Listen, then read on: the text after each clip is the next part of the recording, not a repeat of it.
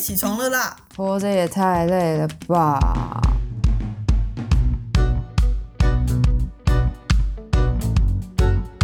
欢迎收听《小岛生存指南》。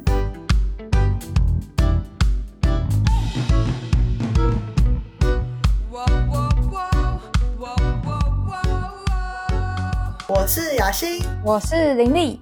今天是我们《小岛生存指南》的第十五集。那今天又到了聊书的时间了。嗯，今天我们要跟大家讨论的是《植树的孤独》这本书。我觉得这本书还蛮特别的，因为它是用植树当成概念，好像是一个跟数学有关的书。然后我在想，那个封面上的男子是不是就是小说家本人啊？没错，因为我后来有去查这个作者是谁，他好像本来是一个物理学家，哎，而且他在写这本书的时候啊，他正在攻读他的物理学的博士学位。对，然后就想说他对植树一定有很深的了解。这本书啊，它很吸引我的一个原因是大学时期，我一直对于孤独感有一个很深很重的感觉，然后又看到这本书，加上又配上这个有点数学的一个标题，就觉得好特别哦。结果这本书是一个在讲男女主角人生的一个故事，而且书里面的这些人物好像都像植树一样，只能被一还有他自己整除。有点像是没有其他的数字可以跟他们更靠近。我在看这本书的时候啊，我会觉得两个主角或者说里面的角色，他们都有各自的伤痛，然后他们可能对于生活中发生的一切都不是无动于衷的，可是他们表现出来却非常的轻描淡写。然后那个反差实在是太大，我就觉得天呐，他们真的活得很沉重，或者是活得很辛苦的感觉。然后里面也有一些议题的代入吧。我每次读的时候，也都会感觉到自己的生命好像也跟着这本书有一些对照吗？或者是流动的感觉。那我们先来跟大家稍微介绍一下这本书在讲什么好了。我们这一集会着重在介绍男女主角两个人的遭遇，还有分析一下他们的状况。我们下一集的时候会着重在讨论他们两个之间的互动，这样子。先来介绍男主角的经历好了。首先，男主角他叫做马提亚。马提亚呢，他有一个双胞胎的妹妹，叫做米格拉。可是他跟他的妹妹之间有很大的差异，是在智商上的。就是马提亚，他是一个天才，但是他妹妹是智能不足的状况。小学时期呢，有一次同学邀请马提亚去参加生日派对，可是马提亚他不想要让他的妹妹米格拉一起跟他去参加，他觉得妹妹跟他同班在学校，他已经很累了。大家也会因为米格拉的状况而不断的嘲笑他们，所以呢，马提亚他去参加同学的生日派对的那天，他就决定要把妹妹独自的留在公园，他要自己去参加那个派对。结果没有想到，当他从派对离开的时候，回到那个公园去寻找他的妹妹，已经不见了。从这次事件之后，马提亚开始习惯用自我伤害的方式缓和他的情绪，还要缓和他的罪恶感。女主角呢叫做艾丽契，然后她是家里的独生女，爸爸是一个律师，所以他们家算是蛮中上流阶级的。她的爸爸对她有很高的期望。所以在她很小很小的时候，就每年都送他去滑雪，期待把他培养成一个滑雪选手。可是艾丽契其实没有那么热衷于滑雪，在他爸爸从小对他。施加权威教育的时候，他其实内心是想反抗的，所以在有一次，他就自己脱队，想说偷偷的回家，没想到就发生了一些意外，所以导致他终身走路都不方便，他得一跛一跛的走路。那对于女生来说，尤其是青少年时期的女生，这样子外在的与同才不同，就其实让她蛮自卑的。所以，也就是他从进入青少年开始，他就患了厌食症，所以他非常的瘦小，却仍然讨厌自己的身体。那也因为这样子，在学校遭受霸凌。所以，其实艾丽契的成长过程也是非常辛苦的，而且在不被同才接纳的情况下。他的爸爸的权威式教育依然没有改变，他爸爸也拒绝承认女儿有厌食症，他从家里也得不到应该要有的关爱。那除了刚刚的两个主角以外，其实书里还有一些重要的配角，像是艾丽契她的学校里面呢，有一个叫做 Viola 的一个学校女王的角色，有点像是大家常在美国的青春电影里面看到的那种啦啦队的队长。然后他非常的光鲜亮丽，然后非常的喜欢跟同学们炫耀他周末又去参加了谁的 party 谁的 party 啊，或者是又跟谁上床啊这些内容。但其实有一个部分是他非常希望自己是被大家关注的，所以他的那些经验很多都是杜撰的。然后还有一个男性角色叫做丹尼斯，他在书中的某一个时期，他喜欢上了马提亚，可是呢。我想啦，应该是那个年代，再加上他自己都还没有办法面对他自己的同志身份，好像这个秘密就会变成一个很重的负担，或者是一种隔离的感觉。还有一个算是蛮重要的配角法比欧，是艾利契后来的先生。总而言之呢。这些所有的在这本书里面的角色，他们好像都有一些无法对大众诚实敞开的部分，然后也有无法靠近和接受自己的那个部分，也会让我联想到植树这个概念，好像都是很孤独的存在着这个世界上的感觉。其实相较之下，刚刚提到的。所有人民里面，我觉得法比欧算是一个比较接近阳光的角色，就是他没有特别的创伤被书中引述出来，他就是一个帅气的阳光的住院医生，在医院跟艾丽契相遇，他就可能追求女生，然后就在一起，也很顺利的结婚了。从书中的描述来看，法比欧是真的爱着艾丽契。却没有办法理解他，我觉得可能就是因为他受到的照顾比较多吗？我觉得他的原生家庭可能给他足够的关爱，然后他在青少年或成长过程中，他也没有遭受霸凌，或是也没有被性侵，所以他显得特别异类。反而是那特殊的存在吧？对，成为一个很耀眼却奇怪的存在，因为其他人都有各自背负的创伤，然后就只有他看起来完全不知人间疾苦的样子。刚刚雅欣你讲到说，就是法比欧他好像没有办法理解爱丽契这件事啊。我其实有一个蛮深的感觉是，或许也是艾利契没有想要让他去理解自己，所以法比欧他就算再怎么想要靠近他，艾利契好像都是拒绝的。其实，在看这本书的时候，我蛮讶异艾利契会接受法比欧的，因为法比欧看起来就是太阳光了。就对于艾利契来说，你明明知道这个人不会理解你，然后你居然可以就这样跟他在一起。你跟一个不理解你的人在一起，这对我自己来说是我没有办法接受的。说到这里，我也想要问一下林丽，你觉得爱跟理解的关系是什么？或者是说，你会觉得他们是可以切分开来的吗？我发现我还蛮意外，你觉得他们两个在一起很意外这件事。嗯，可能对我来说啊，我反而会觉得，就是艾丽契他接受法比欧的感情这件事是很人之常情的。艾丽契他已经在他的人生的前半段，就是二十几年的时间，他已经伤痕累累到不行。现在如果有一个人可以稍微稍微缓和他的这些伤痛。去更多的照顾他，好像会是更重要的哦。艾丽契，他在我的心中有点像是，比如说地震，然后大楼倒塌，然后被压在大楼下的人，那他已经独自在里面，就是受困七天，可能都没什么吃东西，也没有什么喝水。而法比欧的角色有点像是艾丽契，他被救出来之后，拿物资给他的人，递上面包跟水的人。会觉得啊，刚好这个是他要的，就是他漂浮在河里面的飘过来的一根树枝，它也会紧紧抓住这样。对，更何况法比欧可能是一个蛮厚的木板吧，条件很好的树干。对你想想看，如果他跟马提亚在一起，那他们两个都充满伤痕，我觉得那个结果可能不太好。对，就是双方地雷都很多。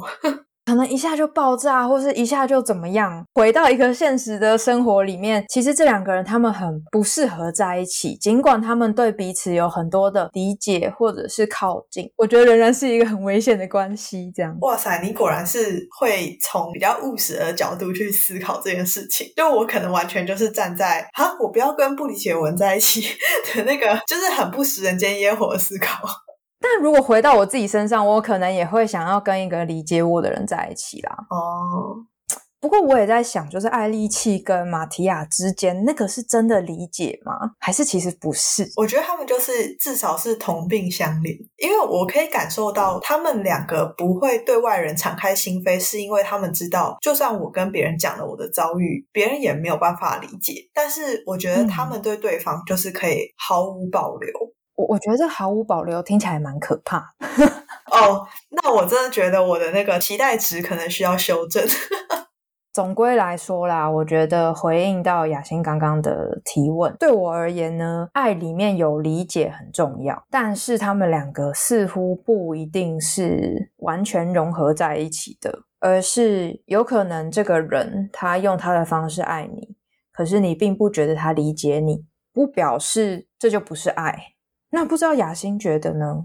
爱跟理解是不同的。你刚刚那句话会是对我来说蛮重要的一句话，因为对我自己来说，我就会觉得，你如果爱我的话，就表示你理解我，而且你在理解我的情况下还愿意爱我，就他们是有一个因果关系的。我反而是最近在思考一件事，就是是否有无条件的爱。然后我就在想，那个无条件的爱到底是到什么地步？假设来说，就是无条件的爱，大概就是即使我不能理解你，但我仍然坚定的爱你。但是大部分的爱，因为它都是后天选择的嘛，就是无论是朋友关系或者是伴侣关系，都是你们两个在认识彼此、理解对方之后，然后你们决定爱对方。如果说就是没有办法选择，就是父母对子女的爱，就是无条件的爱。可是你自己想想看，就是不管是同性婚姻的议题也好，或者是其他议题，其实也很多父母对子女的接受并不是无条件的。所以我觉得在不理解的情况下，能够付出爱是一件非常伟大的事情。你必须要有很强大的心智，然后很良好的心理状态，你才能够做到无条件的爱。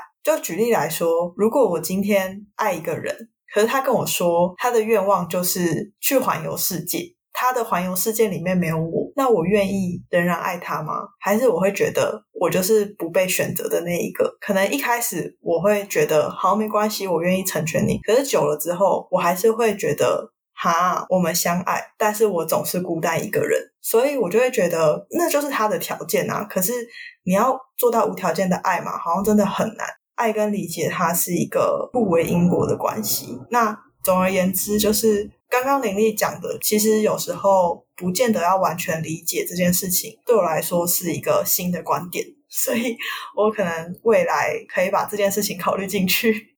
你刚刚讲到说，就是你那个例子啊，你说那我还会爱他吗？我又会有一个感觉是，爱这件事情，它到底是不是？我所拥有，而且我可以完全拥有爱，跟对方无关。我们在聊天的时候，你有讲到类似的内容，因为我还是可以选择我爱他，但是我不跟他在一起啊。嗯，就是爱，好像他也不一定一定要是你们一定要进到一个很亲密的关系里面，而是用另外一种形式继续爱他，或是陪伴他。对我来说，比较像是这样子。我最近在那个 process。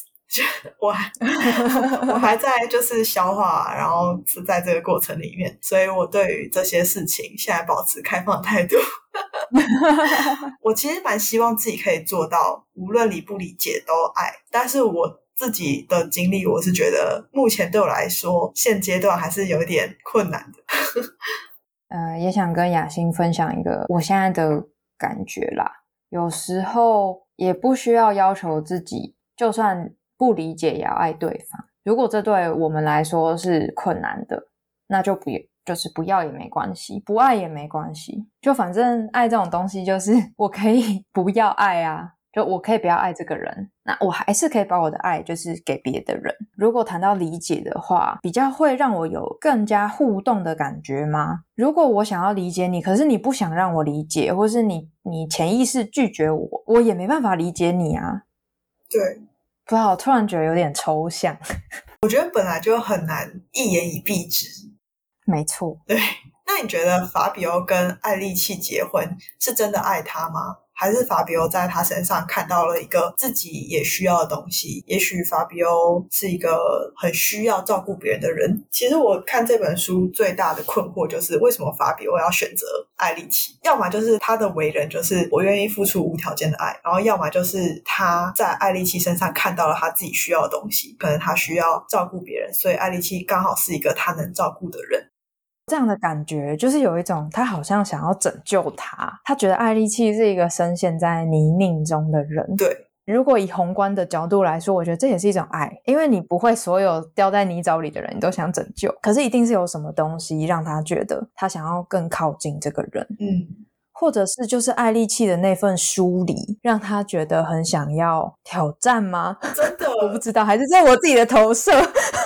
我看这整本书，我觉得超困惑的。就对于法比欧这角色，我就一直保持着一个困惑的态度。好，没关系。就是其实法比欧跟艾丽契两个人的关系，到书中的后半段，其实也不尽理想。因为法比欧想要小孩，可是因为艾丽契厌食症的关系，他们没有办法有小孩，而且艾丽契也不见得想要小孩。那这些事情是他们结婚好几年之后才慢慢发生的一些摩擦。然后书中讲。到了一句话：那些我们不爱的人对我们的爱情只会停留在表面，很快就蒸发掉了。连丽对这句话有什么感觉呢？我在看书的时候觉得这句话真的是一个很深然后很重的一个控诉，就是来自法比欧他对于艾丽奇的控诉，也可能是一种真的承认吗？我觉得法比欧他可能一直都知道艾丽契并不是真的这么可以靠近他，或者是艾丽契他对法比欧的开放一直都很少，嗯，一直都是拒于门外的状态。可是法比欧好像一直带着一种渴望，或者是一种想要拯救他的心态，去希望两个人是可以更靠近的。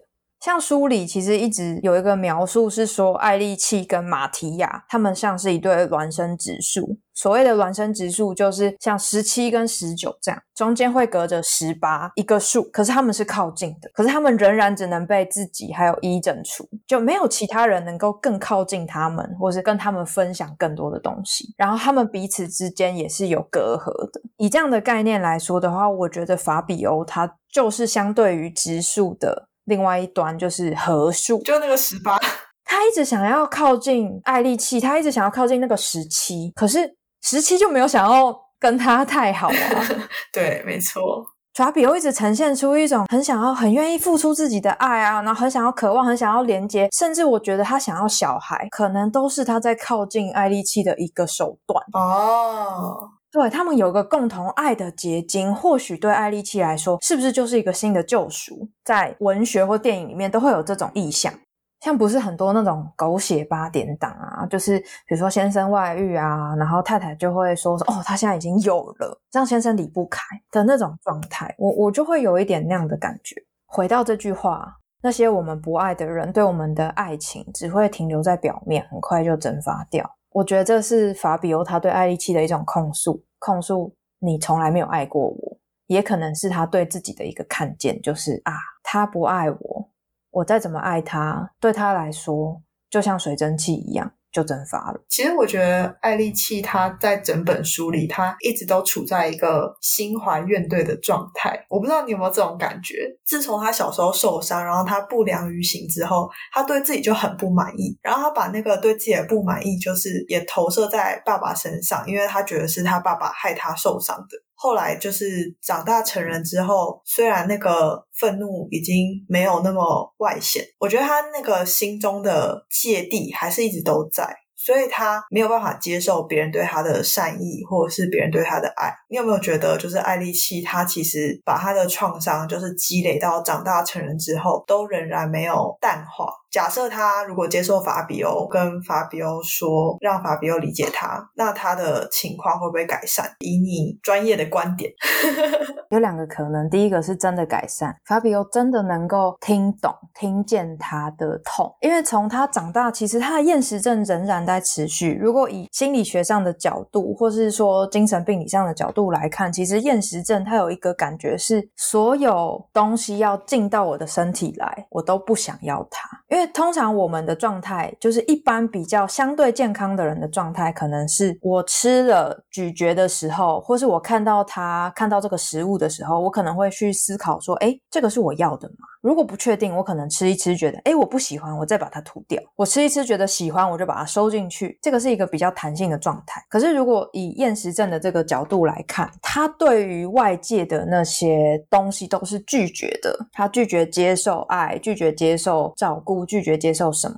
感觉以艾丽契他现在的在书里面的呈现的那个状态来说，我觉得他去跟法比欧讲是蛮困难，不太可能会出现的场景，因为那对他来说太危险了。不被接受的这件事情，一直在他的从小到现在一直在发生，从他爸爸开始，嗯，没有人真的让他觉得自己被接受，不管这个不被接受的状态是不是真的，嗯，但他都是这样觉得。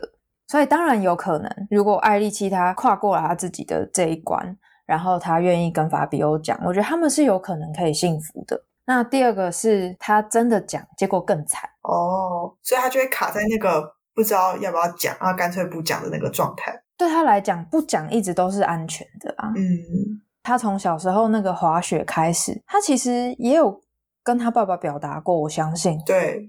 我不要啊！我不想啊！我不喜欢啊！可是没有人听见过。回到马提亚，男主角马提亚，因为他妹妹的失踪，他一直归罪在自己身上。然后刚刚林在介绍马提亚的时候，我觉得很心疼的一点是。虽然是双胞胎，可是很明显马提亚的成长就没有问题。他在学校成绩都名列前茅，所以他的爸妈都把注意力放在妹妹身上，因为妹妹是需要照顾的那一个。可是马提亚却在小小年纪就被父母有一点有意无意的赋予说：“哎，你要照顾妹妹哦，因为你是哥哥，而且妹妹真的需要照顾。”所以他没有办法正常的跟朋友社交，可是那又是一个最需要社交的年纪，就最需要同台肯定的年纪，所以可以理解为什么马提亚想要一个人去那个派对。那你有没有觉得，如果今天马提亚他有足够能力跟他的家长沟通这件事情，那也许根本就不会导致这个最坏的结果，或者是说，在妹妹失踪之后，马提亚要怎么做才能够解开那个？家庭之间的隐隐约约的忧伤。据我所知，马提亚的妈妈一直没有从女儿失踪这件事情里面走出来。马提亚的妈妈反而是有忧郁症的状况，然后马提亚也不知道要怎么跟妈妈再度亲近。那相较之下，他的那个人生中母亲的角色就有点消失了。也在想说，应该就是整个家庭的氛围也让他卡在这里吧。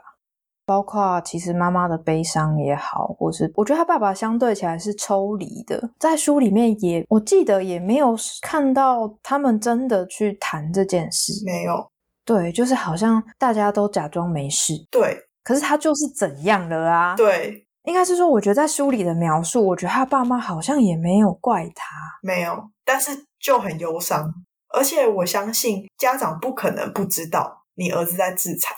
但是他们都没有去解决，家长可能也手足无措。然后马蒂亚虽然智商很高，可是他也是一直受困在这个情境里面，他也没有办法解决这个家庭的心结，因为他很优秀嘛。他后来拿到一个北欧的工作机会，然后他他的爸妈都鼓励他去那个工作机会，这会让马蒂亚觉得你们只是想要甩开我。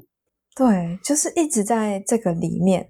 就他们一直好像包在一个泡沫吗？然后那泡沫的里面是充满雾气的，他们没有人敢去戳这个泡沫。如果大家有真的去看这本书的话，你会看到，就是在书的最一开始，他的爸妈是非常幸福的，就是他们生了一对双胞胎，然后全家就洋溢在这种很幸福的氛围里。后半段那个反差真的是超级大，然后这让我非常的难过。事情难道真的没有转机吗？玲玲，你会建议他们去咨商吗？当然，站在一个专业的角色，我会觉得，哎，他们应该可以去试试看啊，走到物谈室里面，走到职场室里面去进行一些心理咨商。那回到这本书的话，会觉得，如果马提亚的爸妈他可以至少有一个时间点去跟马提亚好好的讲这件事情，并不是你的错，我们也有责任。我觉得那个状态可能会差蛮多的，尽管他身上可能还是会带着很多的罪恶感跟内疚感，但是比起都闭口不谈，好像会更好一些吧。总而言之，我会觉得这是一本蛮容易读的小说，而且它带出了很多我觉得很细节的人的内心戏，然后翻译的文采也非常好。所以我非常推荐大家可以找《直树的孤独》这本书来看一看。如果你想要有一个欢乐的结局的话，他没有给你一个欢乐的结局，可是他有把那个希望写出来。你可能会觉得有点惆怅，但是你也会觉得，其实主角们他们开启了人生的新篇章，他们对自己的生活有新的体悟，所以你也不会觉得从头到尾悲惨的故事。我们这一节最后。也想要请林丽跟大家分享一下，如果我们有一群想跟爱靠近的朋友们，你能够给他们什么生存指南呢？跟爱靠近之前，要先跟自己靠近，这应该是我想要送给大家的一个生存指南吧。在书里面有看到两个主角，好像都很切断自己的，不管是感受也好啊，状态也好啊，可能就会觉得在这个切断的过程中，我们少掉一些连接的能力，或是连接的机会，让自己离爱越来越远。那我们这节节目就先到这边，欢迎追踪小岛生存指南的 IG，你可以搜寻 Island Life 底线 Official 就会找到我们了。也欢迎追踪雅欣还有林立的 IG 哦，我们都会把资讯放在说明栏。有任何的意见都欢迎留言或私讯我们。小岛生存指南，我们下集见，拜拜。